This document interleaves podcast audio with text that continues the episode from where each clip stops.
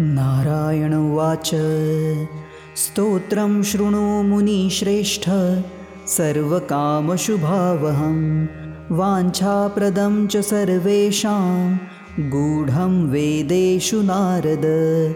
नमो देव्यै महादेव्यै। सिद्धये शान्त्यै नमो नमः। शुभाय देवसेनाय। षष्ठे देव्ये नमो नमः वरदायै पुत्रदायै धनदायै नमो नमः। सुखदायै मोक्षदायै षष्ठे देव्यै नमो नमः।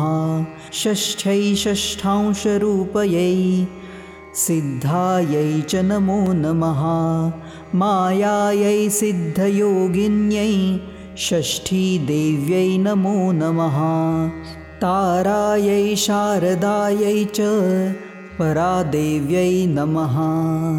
बालाधीष्टातृदेव्यै च षष्ठीदेव्यै नमः। कल्याणदायै कल्याणे फलदायै च कर्मणां प्रत्यक्षाय स्वभक्तानां षष्ठ्यै देव्यै नमो नमः। पूजायै स्कन्दकान्ताय सर्वेषां सर्वकर्मसु देवरक्षणकारिण्ये षष्ठीदेव्यै नमो नमः। सिद्धतत्त्वस्वरूपयै वन्दितायै नृणां सदा। हिंसाक्रोधवर्जितायै षष्ठीदेव्यै नमो नमः।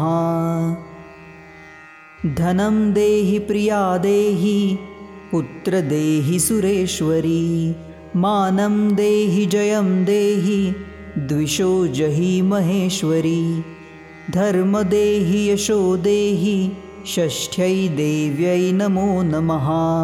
देहि भूमिं प्रजा देहि विद्यां देहि सुपूजिते। कल्याणं च जयं देहि षष्ठ्यै देव्यै नमो नमः। फलश्रुति इति देवीञ्च संस्तुत्य। लेभे पुत्रप्रियव्रतः यशस्विनं च राजेन्द्रः षष्ठीदेव्याः प्रसादतः। षष्ठिस्तोत्रमिदं ब्रह्मन् यशृणोन्ति तु वत्सरम्। अपुत्रो लाभते पुत्रं वरं सुचिरजीवनं वर्षमेकं च यो भक्तया सम्पूज्येदं शृणोति च। सर्वपापाद्विनिर्भुक्तो महावन्ध्या प्रसूयते। वीरं पुत्रं सुगुणिनं विद्यावन्तं यशस्विनं। सुचिरायुष्यवन्तं च सुते देवी प्रसादतः। काकवन्ध्या च या नारी मृतवत्सा च या भवेत्। वर्षश्रुत्वा लभेत्पुत्रं षष्ठीदेवी प्रसादतः।